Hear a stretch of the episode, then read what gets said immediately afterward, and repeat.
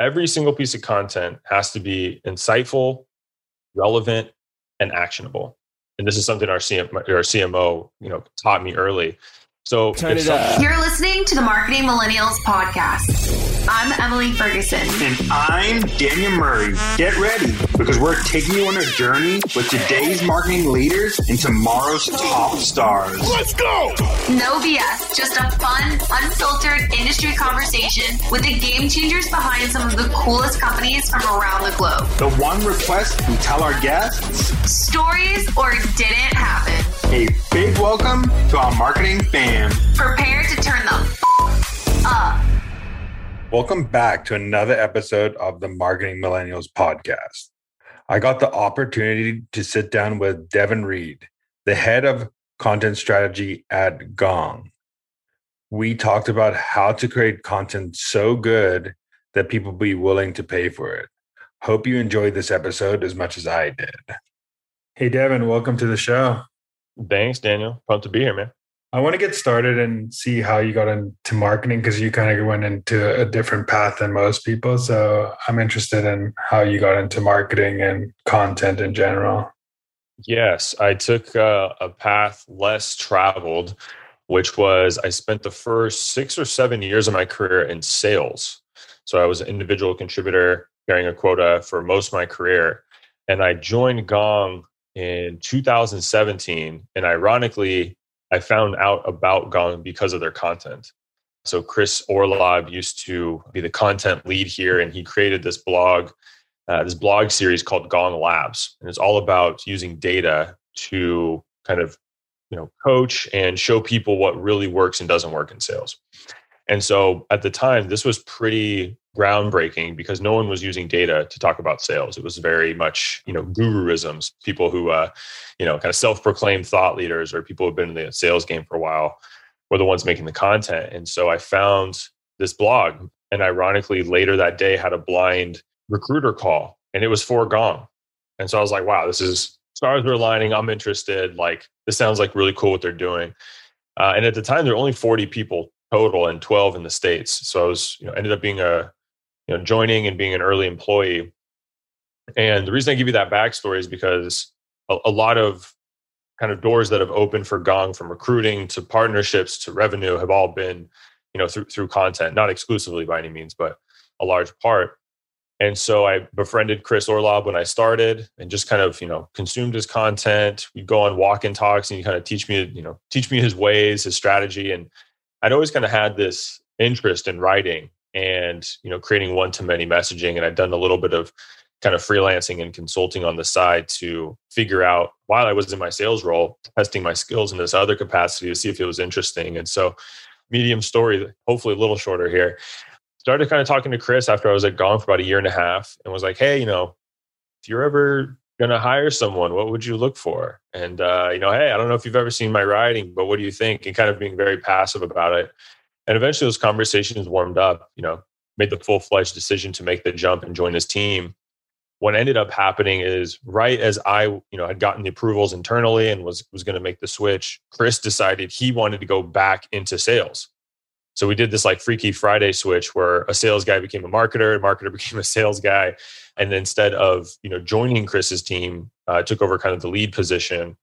Was a one man band for about eight months until I hired Jonathan Costa, and have been scaling the team by adding a content marketer about one every six months since then. That's amazing. That's kind of crazy. The the flip flop. That's that's super interesting. I'm interested to go into like how you develop this like content st- machine at Gong. Like, what is like the formula for it, and how did it become so renowned on like LinkedIn and all over that people are like sharing it everywhere? Yeah, yeah. I mean, so so one, I, I, always give credit to Chris. He he created Gong Labs, and him and our CEO created the concept of like, you know, we're we're going to be data first because one, like I said, it was it was new, and two, it aligns with what we do. Like we're a revenue intelligence platform. Like we're all about data and giving you you know information to make better decisions. So it aligned really well there. When I joined the team, our CMO said something, you know, kind of kind of funny in a way, but it was like, you know, Chris had 30,000 LinkedIn followers when he left the marketing team. And Gong, the LinkedIn page, had about 10. And so when I joined, you know, one of the things Udi, our CMO, told me, he was like, hey, you know, God forbid Chris gets hit by a bus one day. 30,000 followers go with them. We can't, you know, there's no, there's no way to gain them. Like we lose that. So what I'd like you to do is to build Gong's following on LinkedIn while also building your own personal brand. So we get the best of both worlds. And I had seen, you know, that one as a salesperson, I knew salespeople were on LinkedIn all day. Rather, you know, not necessarily for the full eight to 10 hours they work, but you know, they check in the morning for their feed, they're prospecting on there, they're connecting with people. And so I wanted to invest heavily onto LinkedIn to get Gong's name out there as much as possible. And so a large part of my budget was content strategy for LinkedIn and, a, and specifically using a lot of video. Uh, time, video was performing really well. So we invested a ton, ton there. And so my goal was like, you know, year one was all about building brand. There wasn't, you know, we didn't have a huge sales team. So there wasn't like this huge push to like show, you know, pipeline or revenue right away. It was kind of like, you know, get ramped, build our brand out. We did that for about nine ish months. Russell Banzon joined the team, our demand gen director. And of course, with that came, you know, the desire for MQLs and trackable pipeline and all those things. So what the strategy was was, you know, foundation was brand, then start increasing our, you know, demand gen and sort of our, our lead flow and then about a year later, Sheena joined the team who's designing our category, which is revenue intelligence. So then building on top of that was supporting category. And so you can kind of see the maturation over the last, you know, two, three years. And I can kind of go, you know, deeper. I think you mentioned a question around kind of like the formula for content, but that was kind of just my early approach was get our name out there because I know that only good things happen when your audience consumes your content. Whether it's ICs who aren't making decisions but might in the future, or CROs who can buy your software immediately. My goal was always to do a top down and a bottom up approach. And I knew that LinkedIn was the best medium to get that done. And then I could start to break away other channels like email, events, etc. Yeah, before we go in the content formula, I wanted to just go into it's an interesting kind of like twist because a lot of SaaS companies you see build performance marketing first and then they build brand. How do you think that like building brand has helped like every other channel? Like did that like foundation of like building brand like help performance marketing way more and now category creation? Like how have you seen the effects of that over time? Yeah, I mean, I think having a known brand and one that people like only makes all those other things easier. And so we also keep in mind like we didn't just have inbound marketing as like part of our strategy. Like we had an outbound SDR team, AEs were outbound prospecting. So they were still doing those things. But a brand can start to do a lot of things, which is like one, you know, that first interaction, like, you know, we have competitors, but a lot of people love Gong before they even use Gong. And that's from, you know, the content and the brand and all these different touch points. And so one being known was great but also having that you know that trust and and the kind of that joy that people got out of interacting with us again even if they weren't clients i think is really important. And so of course like you know don't get me wrong just because i say i was focused on brand doesn't mean we weren't looking at you know leads and pipeline but we were just focused more on the brand at that point in time because i think you definitely have to keep the lights on with revenue and pipeline but our CMO was also really big on making sure, you know, hey, we don't want to just be the best, we want to be different.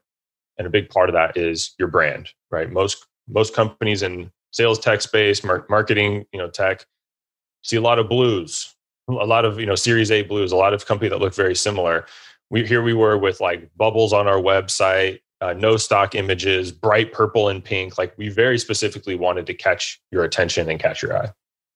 That's amazing. I, I I know for a fact because I see everybody on LinkedIn with that that purple color posting. So you have like that affinity of that's gong posting. That's awesome. I want to go into this like content formula because I'm interested in how you think about like content as a whole, like whether it's video, text, whatever content you're doing, like how did this formula come about? For sure. So, kind of a three step formula. It's not really like a step one, do this, but it's like a, a kind of a checklist in a way. So, every single piece of content has to be insightful, relevant, and actionable. And this is something our, our CMO, you know, taught me early. So if something is relevant, like here's a spoiler alert, Daniel. Your product is not relevant to them in that moment. Right. It's like you're reaching out to them because you're like, you know, there's a fit. Like, you know, I wouldn't be bothering, you know, you're my target audience. I know there's a reason you should look, but they don't find it relevant yet. And so what we try to do is not market the, you know, and I don't mean to be product marketing. We're not trying to, you know, market Gong. We're not trying to shove software on you. It's we're going out here to solve, to, to provide content that helps you be better at your job, to answer questions you didn't know, and help you solve your problems. And so we know the different things that salespeople are struggling with, which is building pipeline, like cold calling, cold emailing, closing more deals, which is like deal velocity, sales coaching. So we want to have these topics that are relevant to our audience. The next one is insightful. Now, insightful is very subjective. I have a really simple test that you want to know if your content's insightful. It's called the eyebrow test. Your eyebrows are going to do one of two things. If something is truly interesting and insightful, they're either going to raise up like this, like they're up, and you're like, oh, that's interesting. I hadn't really thought of it that way. You're kind of surprised. Or your eyebrows furrow, they go low.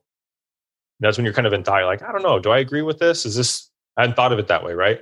Either way, the point is you're making someone think. And a lot of our content, the goal is to help them, but also shift the way that they're thinking, again, using data instead of opinions when it comes to how to do sales. And so you check those two boxes. The next thing is make it actionable.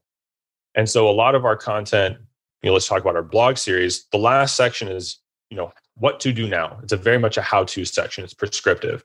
Hey, I just told you this. You know, the way that your, you know, one of our popular posts was uh, email CTAs, the most effective way to ask for a meeting in a cold email. So I provide this data saying, hey, don't ask for time, ask for interest in a cold email. Here's some data to prove that. Here's why it works, but now here's here's how to do it. And there's a different way you can do it. You can be ungated and give them a quick how to. What we did is had a gated upgrade asset, so some premium content, and it was 43 highly effective CTAs. You could literally download this list, copy and paste into your sequence to your outreach, your Salesloft, use it in the next five minutes. And nothing's easier than copy and paste. That was downloaded like 12 or 15,000 times last year. And again, we promoted it in other ways than the one I just described. But the point is, we're giving people content that is easily consumable and something they can use right away instead of just saying, you know, hey, you know, I'm on my uh, pedestal here telling you what to do, what not to do. Here's my strategy, and then closing the blog, and people are left kind of scratching their head, like, okay, like what do I, what do I do with that information now? I love that, and I think one thing I also want to dive into is like like content in B2B. And I think this is part of the reason that why it's awesome that you were in sales and then your ex person that was in your role was in sales too, because I think a lot of content B2B doesn't portray like that in industry expertise or like expertise in the role. And I think like, how has that helped like your content expand since you've been a salesperson? So you kind of can speak to them like you're a salesperson, not just like a marketer speaking to salespeople. I always and handedly tell people I would not be nearly as successful as a marketer if I had went and tried my first job as marketing to developers or to financial managers because I don't know those people. I don't know their ins and outs.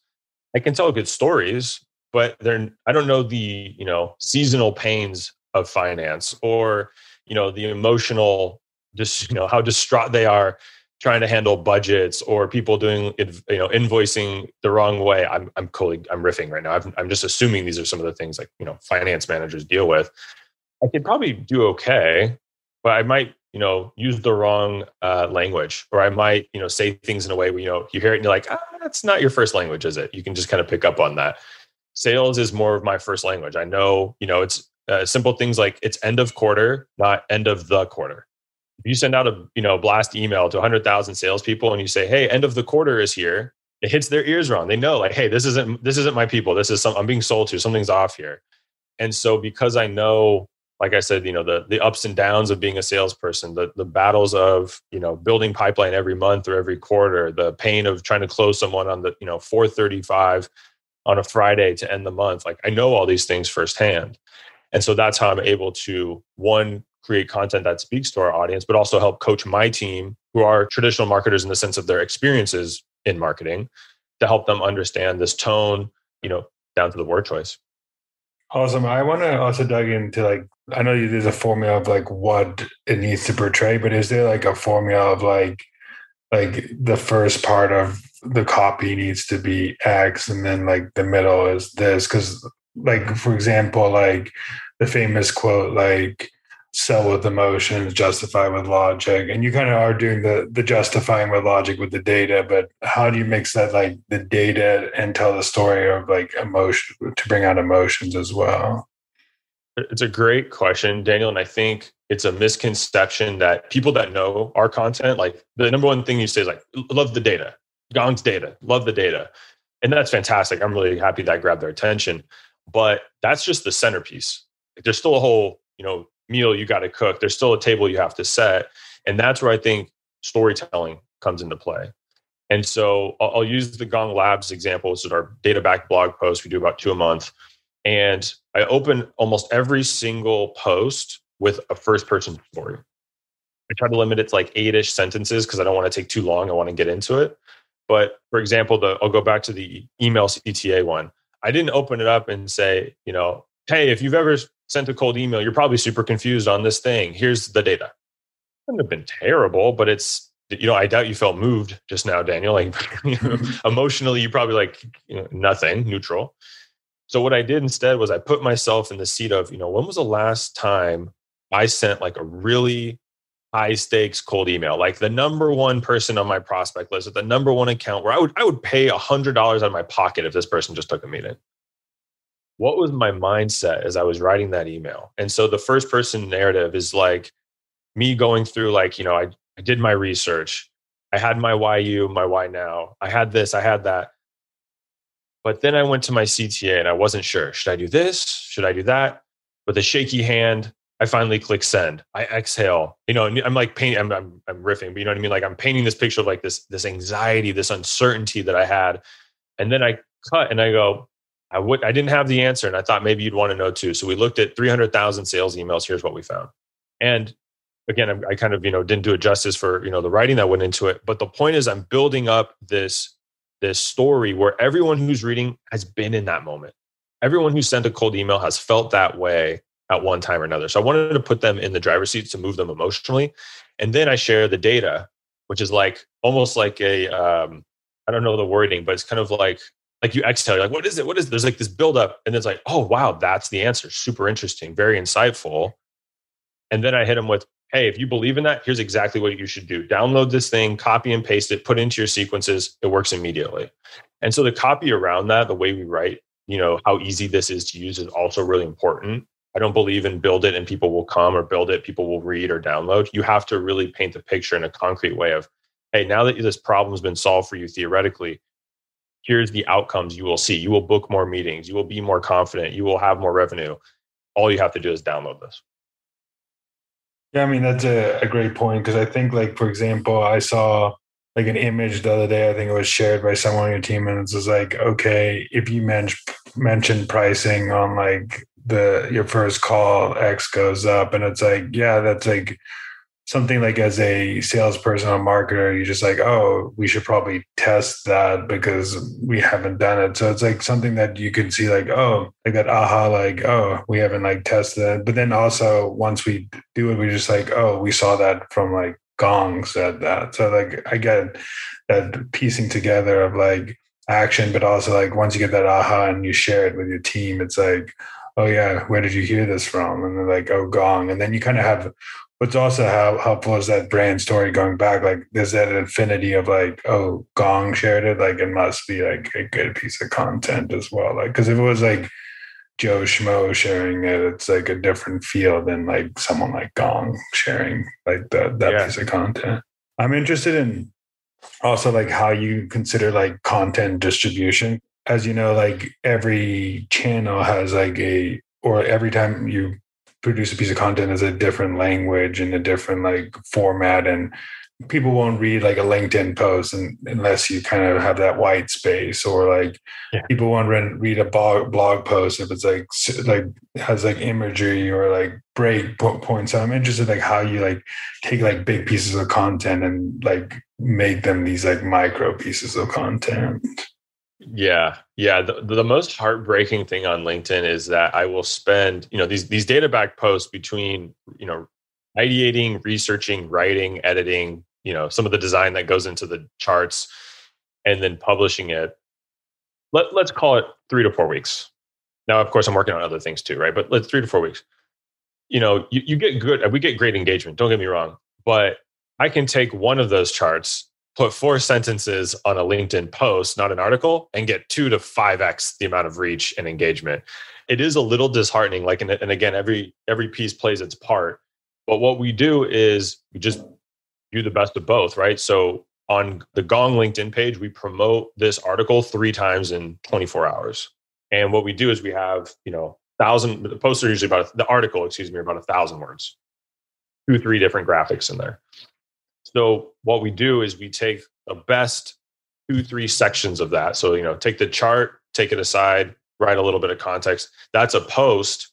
And the CTA is like, you know, read the full article in the comments, and then there's a link to the article we do that two or three times and that's been really helpful like we did one this week actually the article is doing great it's got like 600 reactions 100 comments but the those like sub posts those micro posts based off of it two of them have three 400 reactions and dozens of comments on their own right so you're getting great visibility and great like micro content that's also leading back into the larger piece and another big part of it as well is we have you know employee and sales buy-in every time I launch one of these blogs or another, you know, really big, you know, important piece of content, I slack out to the gongsters, sure, our employees, and say, "Hey, this thing is live. Please take 30 seconds to, you know, like and comment if you want." Uh, and they show up, and so it gives us a really big boost. And what's really cool too is a lot of them will copy and paste the link to the article on their own post and add their own two cents. And you know, you know, hey, as a mid-market sales exec, I've made this mistake, but you don't have to. Here's this cool post. And so what we've done is really tapped into our employees network, which just gets us, you know, I don't know, exponential more than if it was just me posting or just Gong's LinkedIn page. Yeah, I forgot who said it, and it actually might have been Or someone, but they were saying like every new employee is like a new social account that you get reach on. Someone said that like every new person, I don't know who it was, but some marketer said like it's so true. Like if you if you consider that as a market, like a new person comes to your company and you get that buy-in, it's like their network is coming into your company, like their social. So if you get them to buy into like a, a certain post or your internal marketing, which what you're doing is like pretty much like internal marketing, which is key that a lot of people don't do as well to get that buy-in is awesome. I wanted to also go into how has Gong got all these like massive like personal brands? Like how do they inspire like all these people to start like posting their own story? Like sarah you udi like all like the people that are showing up on linkedin every single day. Like how did that come about yeah I, it's a great question i think a lot of people assume i'm like forcing people just because of the simple volume of of people that post ironically it's the exact opposite so there's a few things. What it really comes down to is like enablement and empowerment. Empowerment means it's okay to do it and we want you to. You know, go get your shine on. Enablement means making it really easy to do. And so you mentioned a few people, like when I, you know, I'm going to use Gong Labs just because we've been talking about it, but it doesn't apply to this. Applies to PR, it applies to you know a bunch of stuff. Is our CEO, our CMO, our CRO, other leaders throughout the org, not just in sales and marketing, but in finance and our engineering teams in Israel, they will all post not just you know the Gong Labs thing, which shows like, hey, this is important, this is this is cool, and they support it, but they also post their own content from time to time. You know, our CTO will post a blog on Medium. Our sales enablement manager will talk about you know the Sendoso event that she's doing, and so you know they they see early on before they even join just like you said people at gong are allowed and seemingly motivated to build these and i don't really want to call it personal brands because not everyone's trying to build a personal brand but just be active on linkedin and so that's like the empowerment piece and so the way that we kind of curate that is everyone is part of their onboarding track like they're you know everyone everyone that joins a new company has some sort of enablement onboarding uh, when they meet with our CMO, he tells them what this strategy is, why it's so important, and that, hey, you're going to get a Slack from Devin once or twice a month, maybe a couple other people throughout the month. There's no pressure to, but here's why it's really important. We'd love you to not copy and paste, but you can, but you know, put your own spin on it. Put, you know, get out there and you know, we just hired a new board, someone for our new board of directors, which we did, you know, our first female board member, you're a woman in sales, talk about that. Like, what does that mean to you? You know, put your unique spin on it.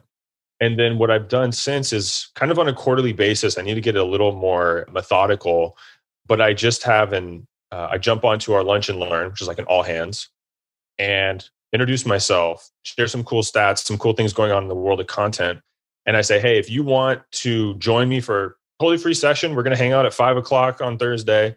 I'm going to take Q and A, share some best practices on LinkedIn. You know, it's perfect if you're just getting started and you've never posted on LinkedIn, or if you wanted to build a personal brand. Just type in yes in the Zoom right now, and you get 40 to 70 people who say, "Yeah, I want to join." Half of them actually show up to the session. You answer questions. You you know give them some confidence, and before you know it, half of those people are posting regularly. So just from that one lunch and learn and that once you know half hour session, you've got 15 people who are consistently posting on LinkedIn and like you mentioned earlier, kind of become in a way, you know, marketing channels to get the awareness out there. Yeah, that, that's awesome. I think the empowerment piece is a huge part. I think like a lot of For people sure. are scared to do it, but also I love how like, and I think this is a big problem and why you're Gong is succeeding and a lot of companies aren't is that they just say share this blog post and it's like everybody's posting the same exact like wording and it's no not authentic. It's just like oh here's this new article like look at it. And you could tell it's not coming from them. So it just feels like all weird and makes like off. So that's like cool that it's the empowerment but also you're empowering them to have their own thoughts around those things which is awesome about that i can dive into the enablement piece too real quick is like anytime there's a you know big pr announcement you know funding round or you know partnership whatever Nehal from my team who tackles social, she'll create a quick Google Doc and say like, "Hey, Gongsters, here's like in one or two sentences, here's what's happening. You you have the opportunity to amplify this awesome news for the company." She puts like you know Google Doc or Google folder if there's like images. Step one, download an image. Your call, which one you want. Step two, pick a caption. There's two captions that are pre-written, and a third always has like fill in the blank. So it's like you know your unique experience, whatever. I would say 20 to 50% copy and paste, and the other ones use it as a jumping point. You know what I mean? So all they're doing is, you know, hit the doc, download the image, copy, paste, tweak, and in two to five minutes, they've got a great, you know, LinkedIn post. And we get, like you've seen, dozens, if not hundreds, depending on the uh, the announcement to do this. And it's really simple. It takes 15 to 20 minutes, and that's how you avoid, like you said, uh, that kind of robotic feel where like, why is everyone wording it the same way? And oftentimes kind of sounds a little more markety than what someone would actually write on a personal LinkedIn post. What is your like process to like of like the content creation part part of it? Because how, what are you doing to figure out what content people actually want and need and like how far are you planning those things out like and how are you getting those insights? Yeah it's a good question. So we're planned i mean as of recently like we already know what we're going to send for q2 and it's currently march 16th 17th today. Mm-hmm. So we pretty much have it mapped out. What we do is it's like one we have already built evergreen content that can consistently perform and so because we're constantly building our social media following because we're constantly growing our email list you know people that you know we might have sent this uh, you know objection handling cheat sheet one of our best performing assets we might have sent it seven times via email. But if it was six months ago all we do is remove the people who've downloaded it and there's still a very healthy list that we can send this thing to and and uh, you know get some leads that way.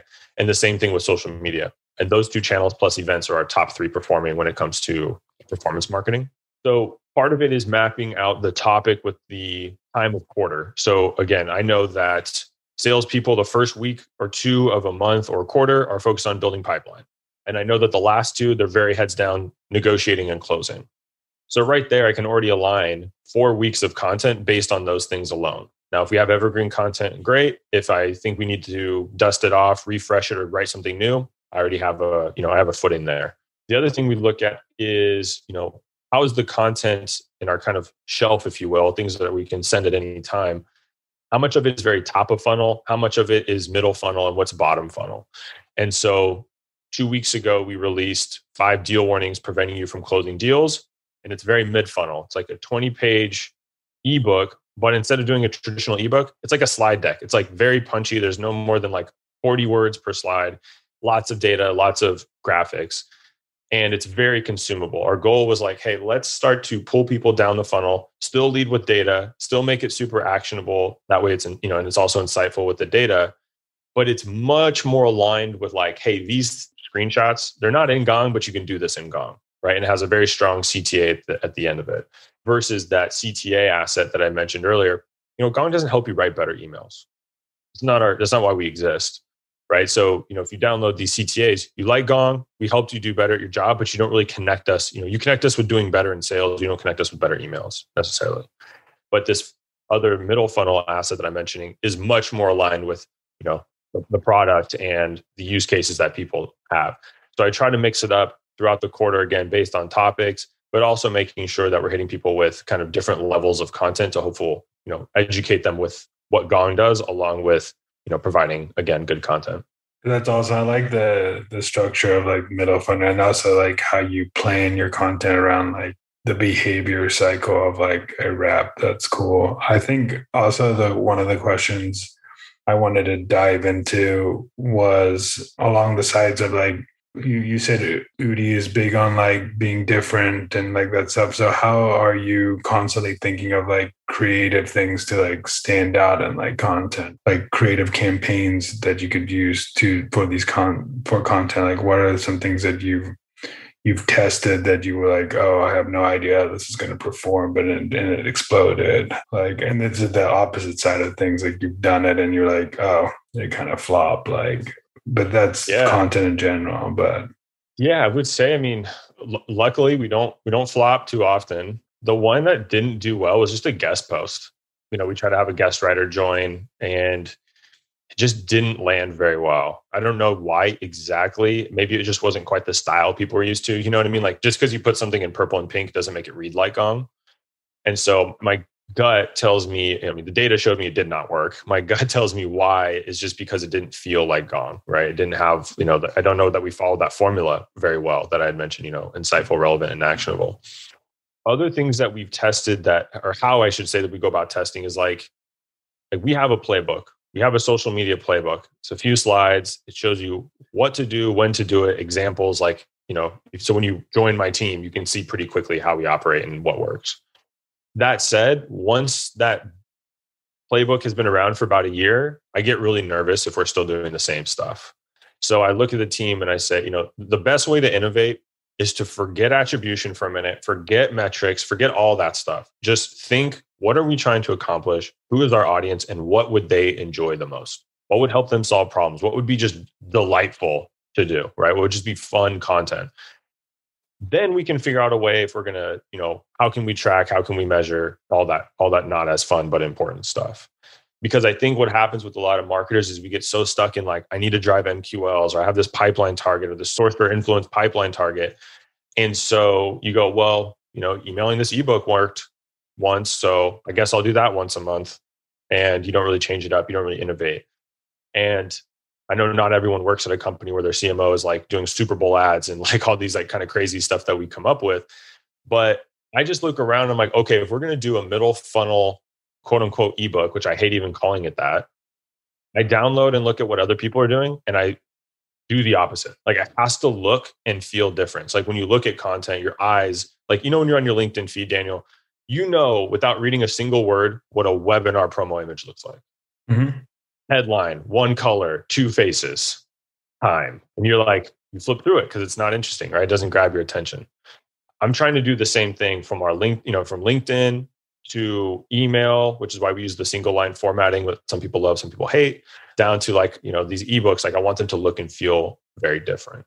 And I just think that when you provide something different, you have their attention immediately. And then it's up to you to earn it or to keep it rather by having really good conversational copy to write the way that you speak so people feel like hey i'm connecting with a person not brand or a company rather i should say.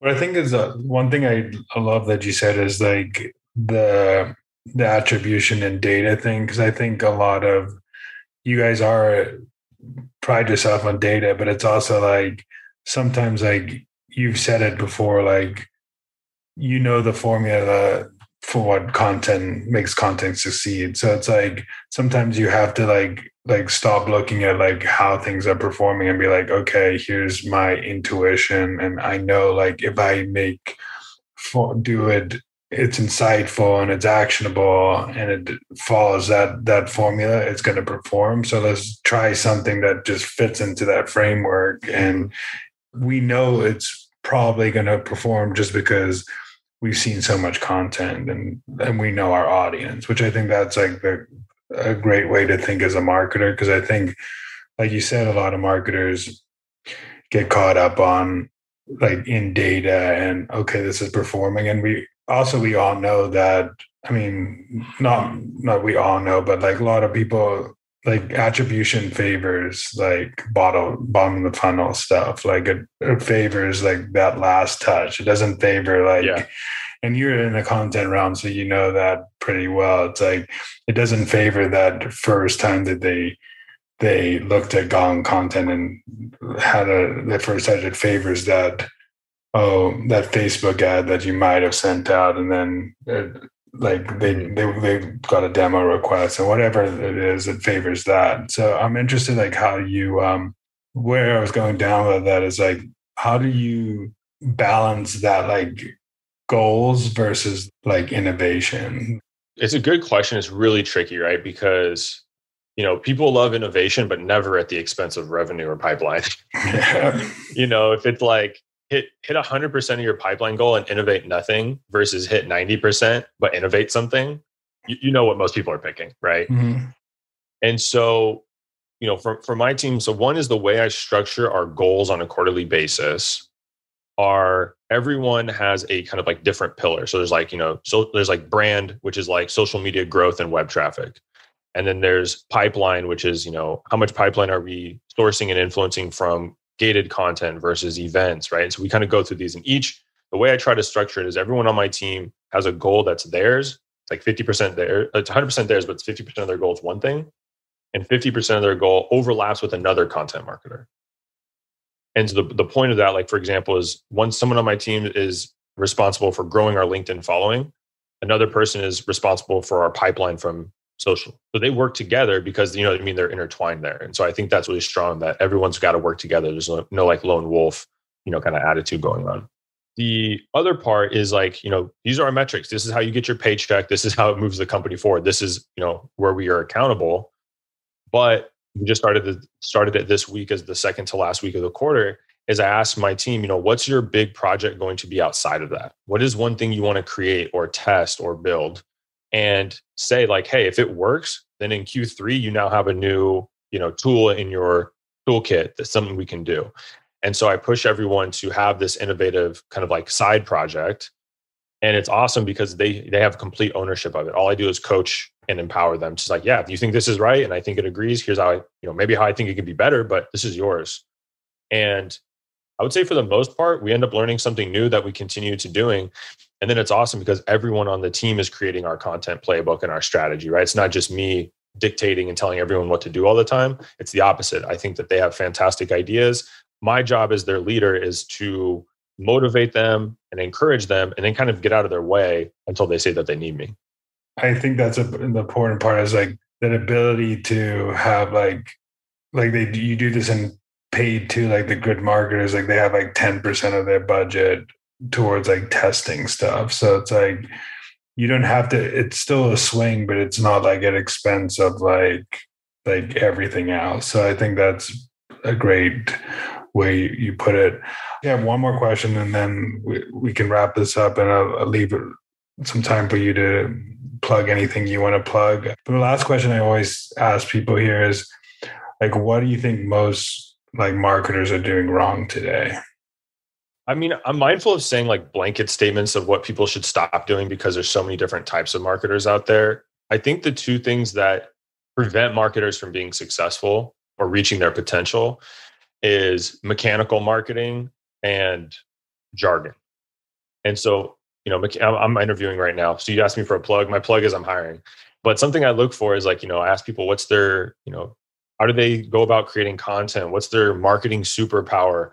what levers are they trying to pull when they create content and unfortunately almost an alarming amount of people, you know, say my strategy is blogs or webinars or or you know these channels. That's not really a strategy. Those are those are tactics, right? Those are ways of getting to the end goal. But I think a lot of people have just been kind of told or put in this like, you know, content pigeonhole, which is like, you know, you're taking order from sales and they want case studies, or, you know, the marketing leader isn't very innovative, so they just want a quarterly ebook. And they you know, kind of no fault of their own, become conditioned to think that is strategy and that is like the end goal. In reality, what I would suggest marketers from like, you know, coordinators and specialists all the way up to leadership is like, make sure your content is attached to a strategic goal that the CEO cares about. It's really hard to say, hey, let's not invest in content when I can show you a dashboard of pipeline that we've created and how that's turned into revenue. And that's just the safest one because every CEO wants to grow their company and revenue and pipeline are very important to that. But there's other strategic initiatives that content and marketing can be a part of, which is like maybe there's a goal to build a category, to break into a new vertical, a new segment. It can be as something as, hey, we launched this new ebook. And I know I've been hating on ebooks. I actually read them from time to time. You know, mm-hmm. we launched this new asset and it was dedicated to, you know, uh, let's go back to financial managers because we want to get into the finance vertical if you show that you got some sales accepted meetings from that and even one or two deals, that shows a whole lot more than just posting on social because you think you should be posting on social. You know what I mean? You can tie these things not just to revenue, but also into these other strategic goals. So that's one. The other one is much simpler, which is just stop using jargon. You know, if you go on most people's like website or the LinkedIn page, it's like this chunky paragraph of like all these words that no one ever uses when they're talking to their friends or, you know, casually. And unfortunately a lot of you know newsletters look like that product updates you know you know gated content promotion like a lot of it just doesn't in a way that we speak. And i think it prevents people from trusting you because it feels like a company is marketing or selling to you instead of like daniel the writer or the guy you know the, the marketing guy or the sales guy whatever you know industry you're in is just talking to me wants to help me wants to you know be conversational because that's all people really want no one wants to be marketed to. But everyone will you know like and respect anyone that helps them solve their problems especially for free.